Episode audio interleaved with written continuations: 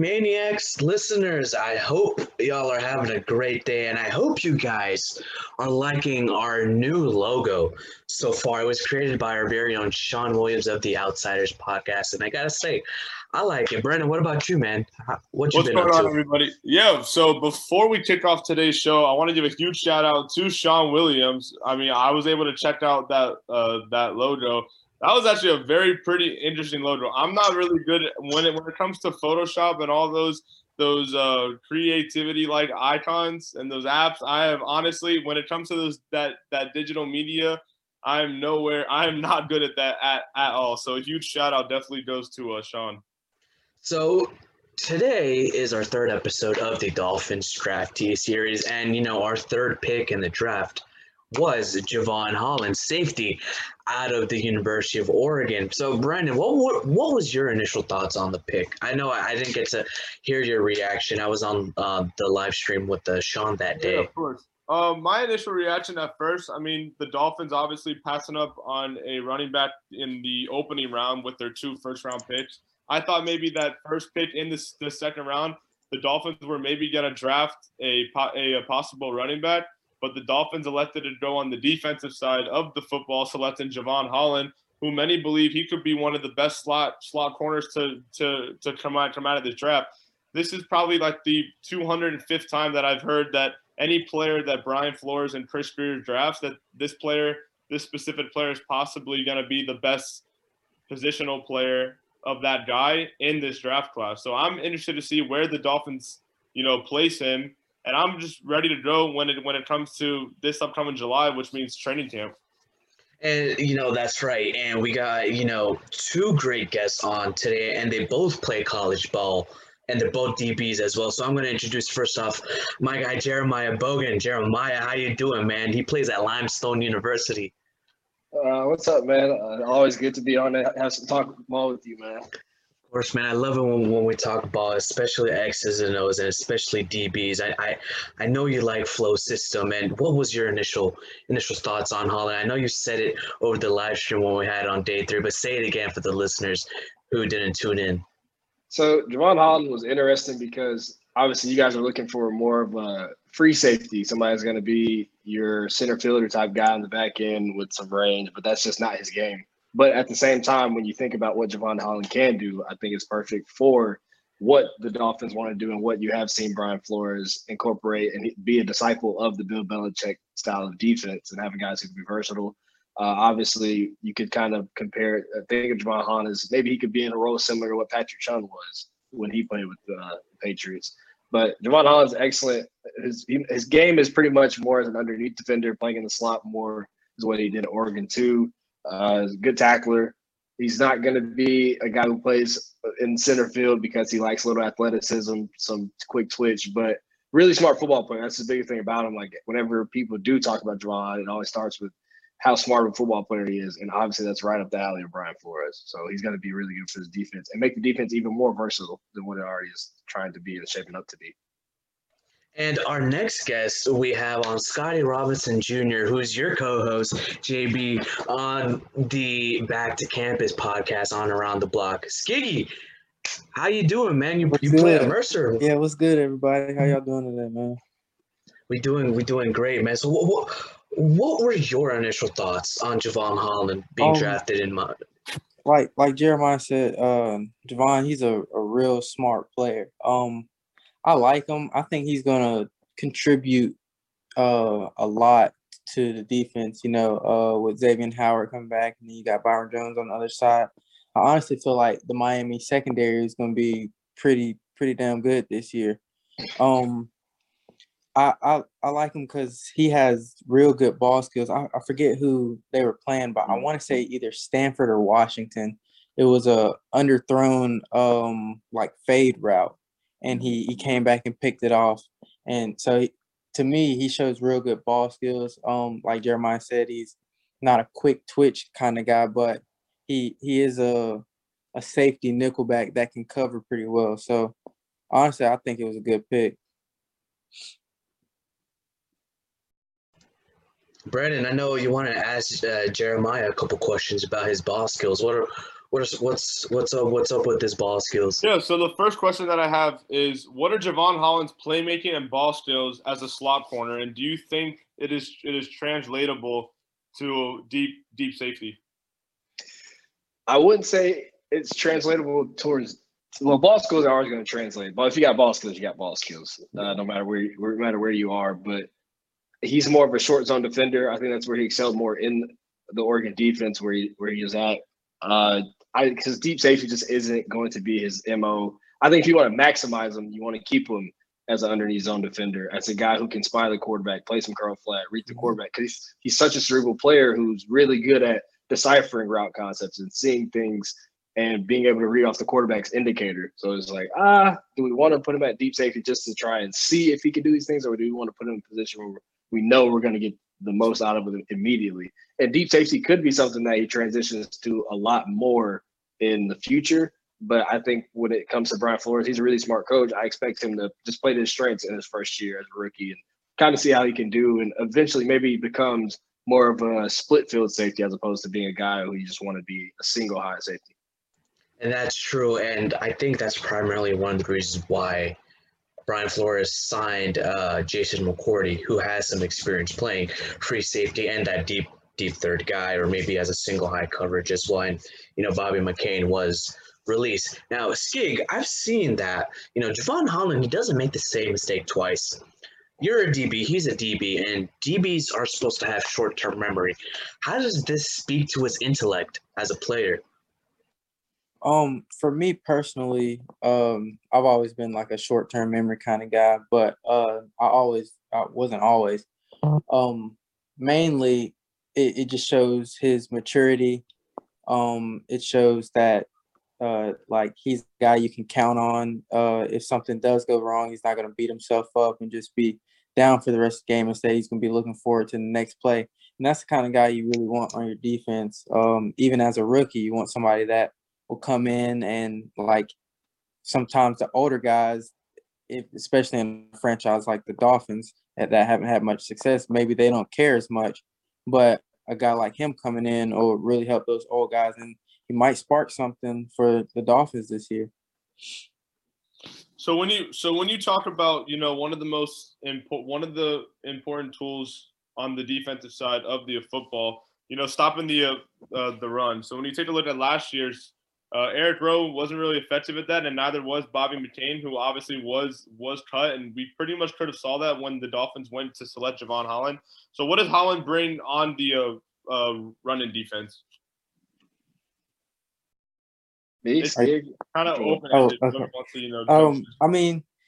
He's a pretty dang good tackler in my opinion. He's a like a guy that we like in the box, roaming around at nickel. So I mean, I think he'll fit in. He's not scared to tackle. Obviously, I wish I would have got to see him play this past year, but obviously opted out this past year. But, I mean, I think he'll do just fine. I'm not saying he's going to be like a Jamal Adams kind of guy down there, but he could be like another Tyrann Mathieu, a real smart guy, a guy that's very versatile, a guy that might end up spying the QB, a guy that might end up covering your tight end. I mean, who knows? And for the big thing for Holland is obviously he's not going to be an enforcing tackler, but he's a reliable tackler. He's an efficient tackler. And like Skiggy said, he's willing to support the run. That's the thing you need the most at the nickel position. You need a guy who's – because they're coming in, they're replacing your linebacker nowadays. You need a guy who's going to have to be able to come in there, at least set an edge or be able to read blocks, be able to know when you're the box player, when you're the field player, just knowing things like that. And sometimes even having a guy like Holland who – he just has football instincts where – sometimes you're supposed to be the guy who sets the edge, but you're like, nah, I can be a playmaker, slip the block, and make the tackle. Those are the kind of things I think he can bring to the table for the Dolphins in run support. So that's a big part of his game too. And I remember his coach saying something in 2019 that he loved having him on the field because you didn't really have to get out of nickel too much, and you were kind of always prepared for the pass, but you had a guy on the field that could stop the run. So I mean, it's a win-win situation with them. So primarily it looks like Miami might straight up just run with a full-on nickel nickel defense as their base, maybe even as a dime as well. And, you know, Brian Flores likes to throw his rookies into the fire, but he does it smartly. You know, he's not going to hold your hand and say, oh, no, dear, you don't got to cover Stephon Diggs. You don't got to cover Adam Thielen. You don't got to cover D-Hop. Look, bro, it's your job. You got to show out and you belong. But they don't put a lot of unfamiliar stuff on rookies' plates mentally. JP, what do you think Brian Flores will throw at Holland this season? To be honest with you, with the type of guy that Jevon Holland is, I think he's a guy that you could probably throw the kitchen sink at. And yeah. I believe that's why the Dolphins drafted a guy like him too. You know, you have safeties on the board like a Trevon Moore, for example, and other guys that might have been better than Holland, in my opinion. But they obviously had a plan for Jevon Holland. They loved him for some reason. That's probably mostly because he impressed in the interviews. And Brian Flores is probably sitting there like, "Oh, this is my kind of guy. This is my kind of player. Really cerebral. He's all about football at the end of the day too." He's a very vocal person on and off the field. You see it in the type of person he is on social media and being an activist within his community as well. So he's a guy that I think he is mature enough to handle a lot more responsibility than what you would expect a normal rookie to get. And I think that's why you bring him in to a defense that's this versatile, because now it's like, oh, I can give him certain things to where, like we talked about in the live stream, if he lines up in this spot, I don't want it to be a situation where teams can pick out, okay, if he lines up here, he's strictly going to be a curl flat guy. He's the type of guy where he can give you different looks and different types of things out of every different alignment that he goes. So that way, when he comes to alignment, you can't just limit down what he's doing, and teams know that. It's going to be, okay, he can do all this from every single spot on the field, so we got to be alert for all those things. So basically, you're saying the offense cannot read the defensive keys. They can't know what's coming at them. Exactly. And I mean, Brandon, we've seen it a lot in that cover zero look. Last season, they made Jared Goff look absolutely silly. I mean, that man was straight up goofy against us last season. I mean, yeah, that's, you know, one of the things that really, and we talked about it, you know, on a couple shows ago. That's why Miami's defensive front seven is going to be in. I mean, even though they don't have Shaq Lawson anymore, there's still going to be guys who are going to be able to make game-changing plays, right? Emmanuel Ogbah, who I said on last show was an honest steal. You got to give a huge amount of credit to Flores and Grier for being able to find a guy like Ogbah. You hear all of these rumors on the outside world that Ogbah's too old, he can't do it anymore. He's coming off a two injury-riddled seasons. You know, if you're a guy who's coming to Miami, Brian Flores is going to be able to put you in the best shape possible. Same as goes with the not even really talking about the Dolphins. Look at the Miami Heat, right? When everyone always talks about Heat culture and bringing in guys who are able to put them in the best possible shape. That's why, in my opinion, Eric Spoelstra is probably one of the most underrated head coaches. That's why the Heat are consistently, they may not be in the NBA Finals on a consistent year-to-year basis, but that's why you see them in the playoffs on a consistent year-to-year basis. But I want to jump the gun real quick. You know, one major individual who loved the Jevon Holland pick was ESPN's Louis Riddick, and this is his exact quote that he had to say once the Dolphins chose him. He said, "Very smooth, very skilled, good hips, very fluid closing ability. The kind of guy you would assume Brian Flores will find multiple ways to deploy him. You can send him on the blitz. You can match him up against tight ends. You can match him against running backs as well. There's so many different things you can do with a player like this. And when a team like the Dolphins that emphasize good fundamentals in the second, this is a good, solid pick." So you can pretty much see Brian Flores advocating for a guy like this. So, JB, I want to ask you, is there anything Jevon Holland can't do? So when you hear a quote like that from a guy like Louis Riddick, who's really intelligent, obviously one of my favorite people on TV at all, knows the game. He should be a GM. He can get a GM job in a year if he wanted to. That's how good of a guy he is and how smart he is. But you got to read between the lines a little bit on what he said there. Notice he said he can match up against tight ends and running backs, which kind of goes back to what I told you about. He's not really a guy you want covering the slot because he's not a very twitchy guy. You don't want him in man coverage too much in the slot position. Obviously, you're going to have to do that, just kind of give different looks at times. And then notice how he never said anything in there about him being a rangy safety as well, which goes back to another thing I said about him not being a guy you just want to sit back there playing center field for you. So that's just one of those things where you see quotes like that. They're kind of paid to say all the good things about a prospect and paint a good picture of him as well. But Jevon Holland's a good football player. You don't have to sugarcoat it like sometimes you see guys get picked in the sixth round and make it seem like they're going to contribute to your roster come the fall. So it's just one of those things, like, you don't have to sugarcoat his game, but Holland's not a guy who's just going to give you deep range or give you incredible man-to-man coverage. But tight ends, he's strong enough to match up against tight ends, quick enough to play with tight ends, quick enough to match up against running backs too, and tackles. So and, you know, there's obviously still, you know, training camp that's still ways away, and you have three preseason games. So if you're head coach Brian Flores, do you possibly see Jevon Holland being a week one starter? Oh, yeah. If you're in that – if they're going to go to predominantly nickel defense, I'm throwing them out there off the rip. I mean, you talk about a secondary like Skig said. That could be a scary secondary. We're talking about Xavien Howard, Byron Jones, and then you go ahead and toss Jevon Holland in the nickel right there. And then, like, a guy I talked to Hop about a while ago, Brandon Jones. I think he's the guy who's still going to see a big leap next year, a guy that I really liked coming out. So it's just – I think the Dolphins secondary could be scary. It's probably going to be one of my favorite secondaries in the league. So, like, I don't have a team in the NFL. So for me, I watch it all objectively, and I kind of watch based on what groups I want to see the most. Like, this will be one of those groups that I watch I'll probably tune in for every single week, and at least go back to the Game Pass on Tuesday or Wednesday of every week to kind of see him play. So you love to hear that. I mean, you absolutely love to hear that. And Skiggy, I know you got a topic on your podcast that goes Skiggy says. So I'm gonna give you something in which I said. I'm gonna call it Husam says. And I tweeted this out from our FitManiacs account itself. The cornerback position is one of the toughest positions to master.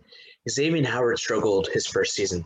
Jeff Okudah did not have a good season at all either. Yet some people think, you know, Noah Igbinoghene isn't good enough to play, and he only played, almost 300 snaps.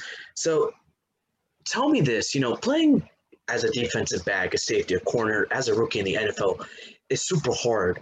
What are some things or techniques he could, you know, Jevon Holland could learn to accelerate his development in this press man scheme?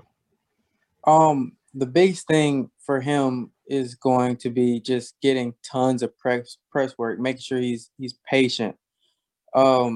That's the biggest thing, in my opinion, with guys when they make that leap. They're so worried about, oh, this is a new level. Oh, the game's going so fast. They get overwhelmed. They wanna try to stay on top, and then they end up moving too much, causes too much separation. So, I mean, hey, he's got two of the best corners in the league on his team to get plenty of work with and press coverage. So as long as he does that in mini camp, and then by the time week 3 rolls around, I think he'll be solid enough to play some press coverage.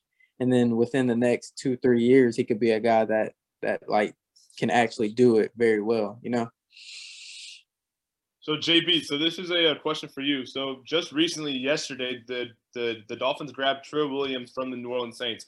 What were your initial thoughts on Trill coming to the organization? I thought that was great. Trill Williams was one of those guys who he was going to be a sleeper in the class regardless because of where he was at Syracuse. He was just playing so many different positions, and they didn't really know a full spot for him. But if you know anything about Trill, he's an absolute freak of an athlete. Absolute freaky athlete, freakish. But the problem is those things just didn't always show up on the field. Right. But at the same time, you still see him show the ability to be a smart football player, to be a guy who plays underneath. And I think he's going to translate more. I think he played more at the safety position, but he showed corner skills. So it's really one of those things, like, I expect Trill Williams to make the roster in Miami, to be honest with you. I could not believe the Saints cut him, especially a team like the Saints who are looking for more corner help or looking for more guys that are versatile in their defense. So now Trill Williams is just another guy that you throw into Miami. It's like another versatile player and a versatile defense. It's like this is what I'm saying. It could get really scary in Miami, man. How do you let a guy like that end up with Brian Flores? We're talking about a freak athlete who's has pretty good IQ when it comes to the game. It's just Brian Flores is going to find a spot for him. He's going to find a way to maximize. I believe he's going to find a way to maximize Trill's potential and see that athleticism show more times than it does in the Syracuse take. So, I mean, he played at all three positions, right? He played safety, he played slot, he played wide. You know, what led him to drop as an undrafted free agent, even with those injury concerns? Like I said, it's just a matter of you see all the physical measurables and everything, and when teams go around in the springtime to kind of focus on next year's class and do their little school runs, you see all his testing numbers, you're like, oh my God, this guy should be a first round pick when you just look at the things that he can do. But those things just didn't show up on tape enough, you know. It's a matter why can't you play like this all the time? And then you see the injury history, and it's like maybe he can't play like that all the time because he hasn't gotten enough reps. So it's just one of those things like, how do you keep him healthy?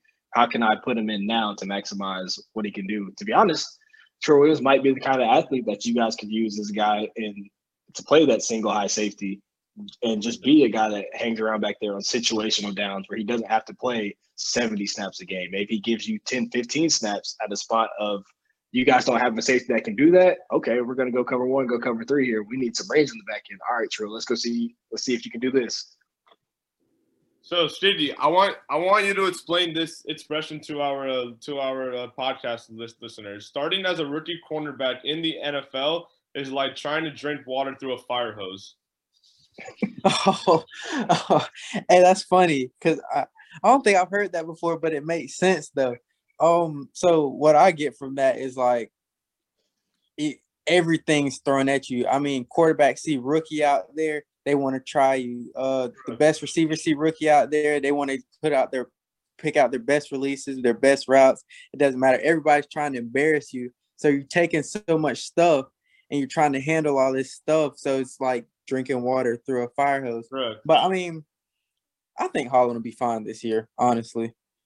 I mean, because if you know, Noah Igbinoghene was really the one who was, you know, quote unquote bullied last year, right? Especially if you go back to that game versus Seattle, he was, you know, I don't really like to say that this certain player is the reason why the Dolphins lost that game, but he really was the reason why Miami lost that game. I even believe he was exposed as well by Stephon Diggs too. But, you know, anytime a rookie comes into the league, you're obviously going to have hiccups and you're obviously going to have great games as well.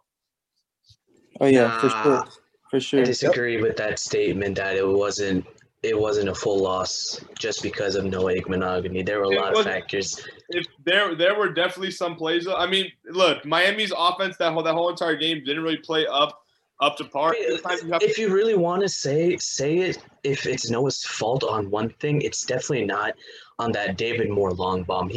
Bobby McCain miscommunicated with him because he was supposed to have bracket coverage over the top, but Bobby was just late to that, and Noah was going stride for stride, but Moore just ran right past him. I mean, if a guy's faster than you, I mean, giving up a touchdown right before the halftime is obviously not going to make any NFL coach happy, but also notching down 5 field goals against a Seattle team that averages almost 30 points a game, that's never going to win you.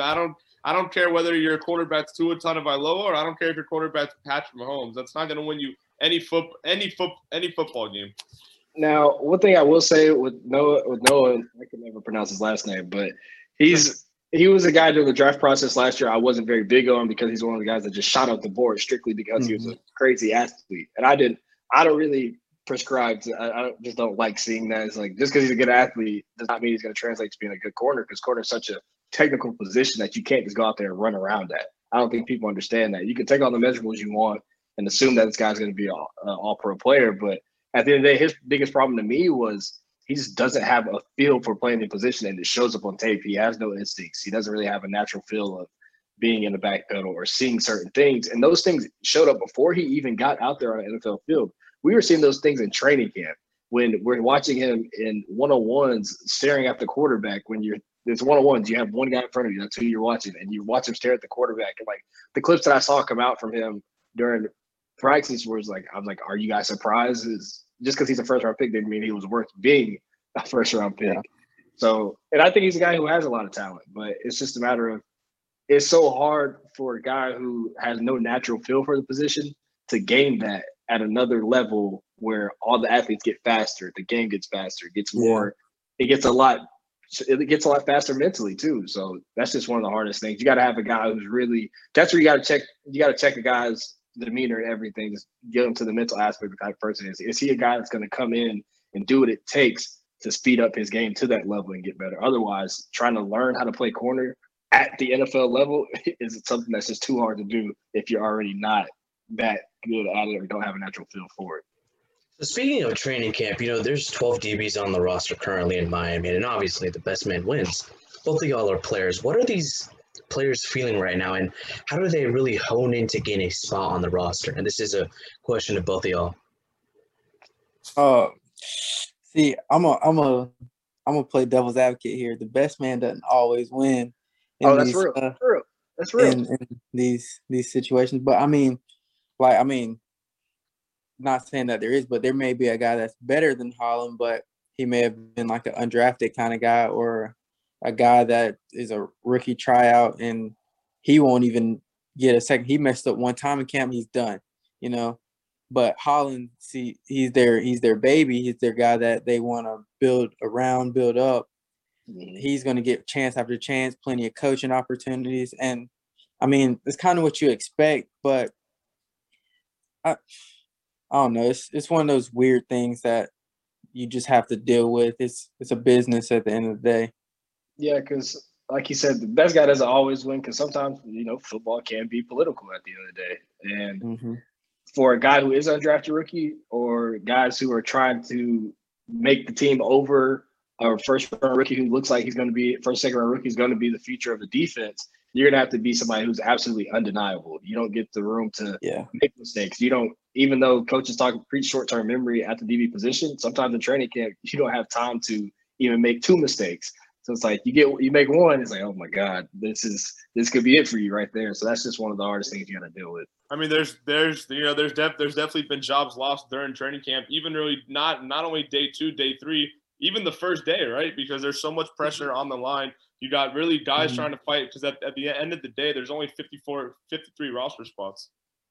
Yeah, and that's you just got to have like a lot of the guys in the NFL already are alpha competitors. Otherwise, they wouldn't really be at that level. But there's going to have to be certain things that when you're in a group of, because like you said, there's 12 DBs on the roster, but are there really 12 spots? Because you got to think, eight of those guys have already secured. Eight of those guys have already secured a spot. So you really might have three spots available to like seven guys that are competing for it. So those guys are just gonna have to set themselves apart as far as in the film room and doing things outside the field, like not just showing that you're a player on the field, showing how much football means to you, especially in a culture that Brian Flores is trying to build. That's something that could easily separate a player. Wow, that's interesting to see that not always the best man wins. And obviously there's politics in almost every single thing you do. But before we let y'all go, JB, Skate, what y'all got in store on your podcast? We're gonna have to let y'all find that out on another day, man. Hey, man, big things coming, man. Big things coming.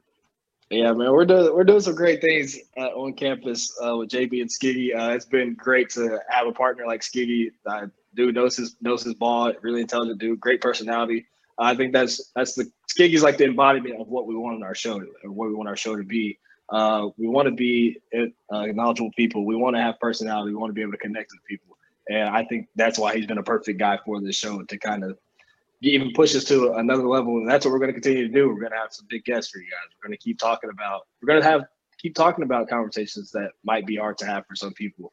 And obviously, if you listen to our episode this morning, we talked about it. Like, I dealt with something yesterday I dealt with racism yesterday morning, just going through my normal day of working out routine. So these are just everyday things that people do need to hear about, as us as guys who are college athletes right now, which is why we call it On Campus. We want to talk about eventually we're going to get to shows where we do talk about the pressures of being an athlete off the field and what that pressure is like every day to compete. Like you guys talk about training camp, we have fall camp every single fall, and like that's an extremely stressful time for all of us. Yeah, fall camp is one of those things that I even put on the agenda for this week, but it kind of got bumped because we had to talk about something else. We're just talking about the rigors of fall camp. Like fall camp is something I wouldn't even wish on my worst enemy. So it's just one of those things that we want people to understand. Like it's a lot more than just football in life. And at the end of the day, football really does not matter. It doesn't matter at all. And we're people that live and breathe the game. But we just want to continue to put that message out there. And like Skiggy says, spread positivity, spread love. So and it's your podcast it's great, man. I mean, it's amazing. I mean, it's only 3 episodes in, and I mean, wow, like you learn a lot. I mean, you learn a lot on the field through coverages. You just answered my questions about split coverages, and you talked about cover 6 coverage, and you know, I took down notes. I learned a little bit more about that. And then you talked about, yeah, you did. I heard, man. out. Yeah, man, that was amazing. I really, really appreciate it. I was like, yep, that's my boy. That's my boy.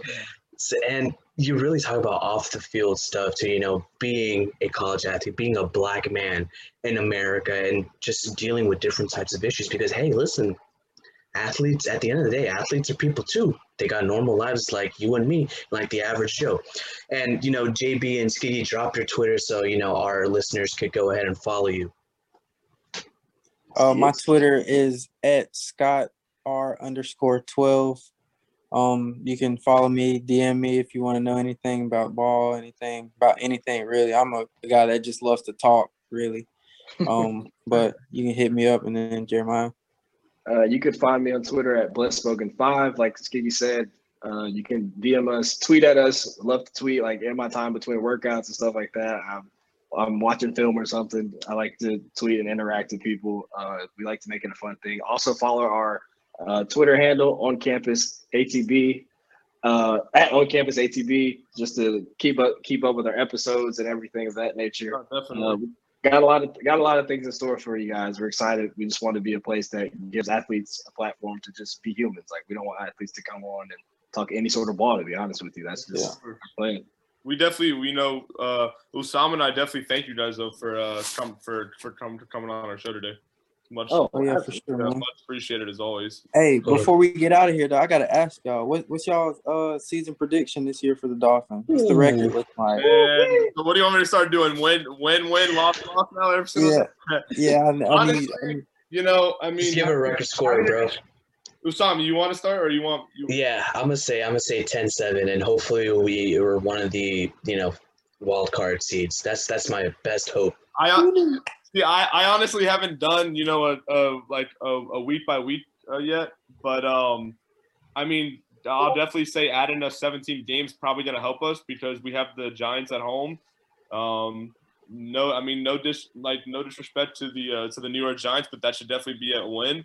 But with having no offseason and having no preseason, and you finished 10-6 last year, I don't see why the Dolphins can't really win 11-12 games this year. But I definitely will say that the beginning portion of their schedule is definitely brutal. I know Tampa week 5, Indianapolis I know is coming. We got Buffalo at home to open the home schedule, New England to start. So, it's definitely not going to be easy. I wouldn't be shocked if the Dolphins start 0-2. But, hey, you guys I think you guys do have the defense to get you guys where you need to go. I think people are trying to throw two away very prematurely. It's funny. I have – If you guys go on my Twitter page, I have inside my bio, I put Tua Tagovailoa over Justin Herbert a mistake. I was just kind of like throwing shade to anybody that I'm hoping that honestly Tua throws 40 touchdowns this year with only 5 interceptions. But hey, we'll see. All right. Well, Brandon, thank you for, as always, being an amazing co-host. JB, Skig, my boys, thank y'all so much for coming. As always, guys, fins up, baby.